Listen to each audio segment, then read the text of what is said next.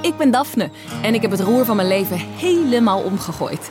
Spullen ingepakt, weg uit de stad en nu een nieuw begin op een prachtig waddeneiland. Waarom? Nou, daar ging wel wat drama aan vooraf.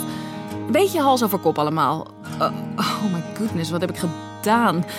Nou ja, goed, ik ben er dus. En wat ik hier allemaal meemaak, dat ga ik allemaal met je delen. Via de voiceberichten die ik naar mijn beste vriendin Sophie stuur. Een, uh, een soort van een date, ja. Via gesprekken met nieuwe vriendinnen. Nou, we willen hier Daphne ook graag aan de man hebben, dus we gaan straks weer naar de kroeg. Nee, niet zo hard. En je hoort ook mijn nieuwe baas langskomen. Waar ben je? We hebben je hier nodig. Zou dat goed klikken?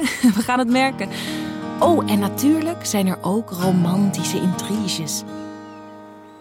Binnenkort te beluisteren in je favoriete podcast-app.